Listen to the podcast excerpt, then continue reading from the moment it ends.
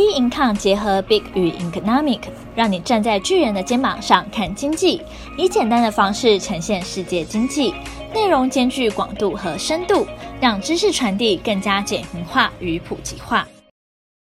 各位听众好，欢迎大家收听今天的小资生活理财树。好，今天要跟大家分享的呢，就是疯马秀。好，最近啊，在演艺圈最热门的一个话题，就是在九月底，南韩呢女子团体 BLACKPINK 的成员 Lisa 在法国啊巴黎受邀演出疯马秀的一个表演，那这也成为了亚洲呢第一个登上疯马秀的艺人，所以当然就引发了就是全球的关注，也让门票呢疯马秀的一张门票从原本的三百欧元热炒到一万五欧元的部分，哇，折合台币等于呢从一万块炒到呢五十一万的台币。那不过这个就是演出之后，其实也让 Lisa 在她的演艺生涯当中受到非常非常大的一个争议。怎么说呢？因为疯马秀啊其实是以性感、火辣甚至裸露的舞蹈表演作为招牌，所以粉丝非常担心就是表演的一个尺度。再加上呢，因为 Lisa 很多的粉丝几乎都是未成年的少女，所以外界就认为以 Lisa 这么偶像的身份做这样的演出其实是非常不适合的，有失她的身份就对了，也担心会成为未成年少女就是模仿的一个对象。那当然有另外一派支持 Lisa 的粉丝，他们其实也认为说诶，其实 BLACKPINK 他们基本上以舞蹈去做担当啊，那他们的底很强，再加上疯马秀其实拥有多年的历史表演，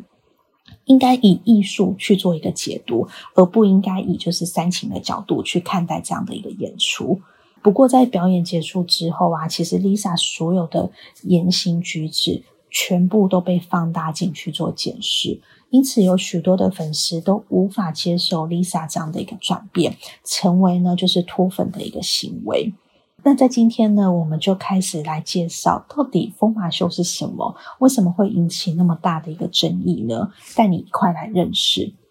好，如果到欧洲旅游啊，尤其到巴黎旅行的话，许多人一定一定会朝圣的行程就是呢巴黎的三大名秀。好，那这三大名秀分别为疯马秀、丽都秀以及呢就是红磨坊秀，这三大秀各有特色，其实也是法国文化重要的一个象征。好，那我们从最贵的一个红磨坊开始来做介绍。好，红磨坊呢其实主要法国啊传统的就是康康舞，也就是大腿舞，它的发源地。好，也是这三个秀当中历史最悠久的。那它位于呢在巴黎的红灯区，所以只要到巴黎去旅游的时候，你会看到在红灯区当中，只要外观它的建筑物是有那种大红色大风车的造型，其实就是红磨坊，那它也成为了巴黎的地标之一。好，那另外的话就是丽都秀。好，它其实位于呢就是在巴黎市中心的香榭大道上面，最有名的呢就是它有非常非常华丽的服装，还有就是羽毛，好，就是那种头冠非常的华丽，所以呢它通常啊在经典节目的出场，还有跟舞舞者都会大杂烩的去做出场。那他们的表演呢大部分都是杂耍，还有就是杂技啊跟魔术的部分去做一个整合的搭配，中间串场的时候呢甚至会采用就是水面的舞台的一个场景，所以它非常的华丽的一个演出。那价格当然就最便宜，大概就是折合台币三千块左右。好，那接下来的话呢就是这一次最受争议的就是疯马秀。好，疯马秀呢其实它是啊巴黎三大秀当中第一名的之首就对了。那呃但是它历史其实是最短的，大概只有七十年左右的历史，所以啊当时它在推出的时候基本上常常爆满，在当年度啊甚至引起了就是巴黎上流社会热烈的一个讨论。对，为什么呢？因为它的最大特色就是女性的裸体的表演，好，然后呢就是做舞蹈的配合，以及就是浴缸秀甚至椅子秀，这些会去结合灯光还有感官的刺激而闻名的，所以呢他们其实在性感的演出当中已经升华到艺术的一个层次了。好，那表演当中，除了刚才提到的女性的体态啊跟线条之外的话，最重要的就是精神点，就是高跟鞋跟红唇，这是疯马秀当中必看不可的表演元素就对了。所以红唇啊，其实呃，就是会有椅子。好，就是最经典的就是他们的红唇沙发会跟舞者就是进行这个表演就对了。那当然有些人会认为说这样的娱乐表演其实非常非常的低俗，不过创立这个就是那个疯马秀的这个前卫艺术家，他其实打从心底一开始在就是创立这个疯马秀的时候，他的客群很特别，就是锁定在巴黎的贵妇当中。对，所以这个举止它不仅就是当时反映到了巴黎女性她们自由意识的抬头的这个时空背景之外，也呢就是在表演的地点甚至它的店面开设在贵妇会常逛的地方，因此疯马秀其实有跟时尚界有一个长期的缘分存在。也不要小看啊这些就是表演者，因为这些表演者啊老实讲录取的话其实没有那么容易，大概只有 百分之四 的就是录取率，其实老实说啊，比台大的录取率还要来得低就对了。好，那到底谁可以录取呢？第一个，其实舞者必须要有学过芭芭蕾舞，学习过芭蕾舞，而且如果真的你很幸运被录取的话，你还要经过三到五个月密集的一个训练，甚至在第二关的话，你他们对于美丽的外表的条件必须保持就是视觉的一致性，所以啊，舞者的身高必须要在一百六十八。好，到一百七十二公分当中，呃，双乳的距离也是在二十一公分，甚至肚脐到耻骨的距离是十三公分，腿长的话也要求在一百一十二到一百一十五公分。哇，这样的条件也太困难了吧？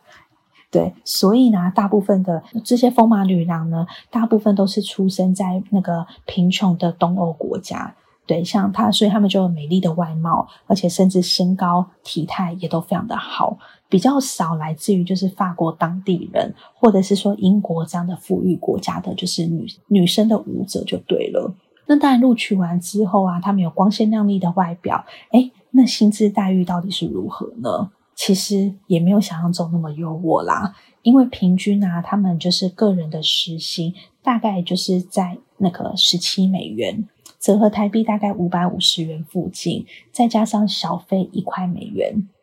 所以据统计啊，去年度他们平均的年薪来讲的话，大概就是一百七十万的年薪。诶，如果以巴黎这样的就是呃首都来讲的话，这样的年薪真的真的没有想中那么优渥。不过当然如果你是那种就是呃，非常非常厉害，甚至啊，像今年度有一个被评选为收入最高的脱衣舞者哦，那他的年薪就不得了了，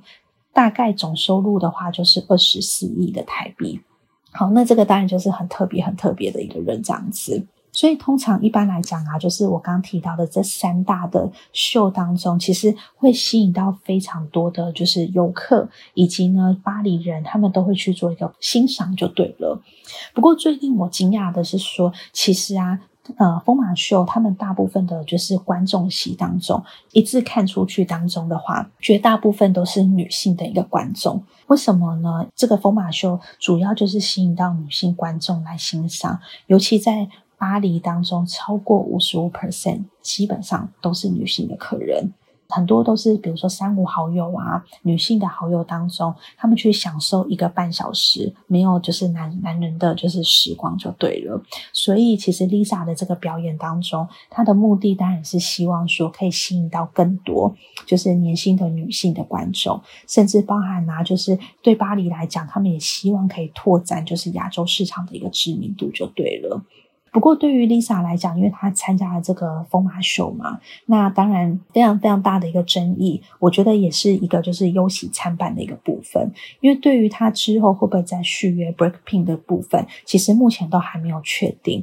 有传闻指出啊，就是美国有一家公司其实是高价跟希望可以跟他做签约的，所以啊 Lisa 在欧美的国家虽然目前来讲的话是没有负面的一个就是评价就对了，那可能也会因为这个消息让他的知名度打高而成功打入到欧美的市场。所以后续会如何呢？当然我们就会持续的再去做一个观察。我们的粉丝当中呢，其实留言都还蛮热烈的。那我们粉丝呢这边就提到说，呃，就是当然啊，大家应该要注重自己身体的自主权嘛。那尤其 Lisa 最大的问题是因为她是一个明星，她的所有的行为都是具有影响力的。其实这样的一个状况可能会导致于青少年会看到偶像去做这样的事情，你如果用艺术去做解读的话，其实就可能会物化女性的一个行为，后果其实不是我们能去做负担的。尤其当我们今天啊，就是努力提高女性的地位，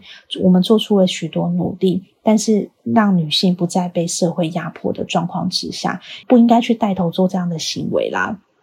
对啊，所以其实粉丝都很热烈的在讨论。那当然也有人就是回应说，其实这个跟就是女性自主权没有什么太大的联动啊，因为重点就是说，呃，到底是解读，到底是艺术，还是呢解读是疯马秀比较负面的一个行为，其实是有各自的判断的依据嘛。不管是不是支持 Lisa 这样的行为，甚至你对于就是呃疯马秀这样的行为，你是觉得物化女性吗？还是你觉得诶其实这个就是以艺术的角度去看待，都欢迎大家可以就是来留言哦。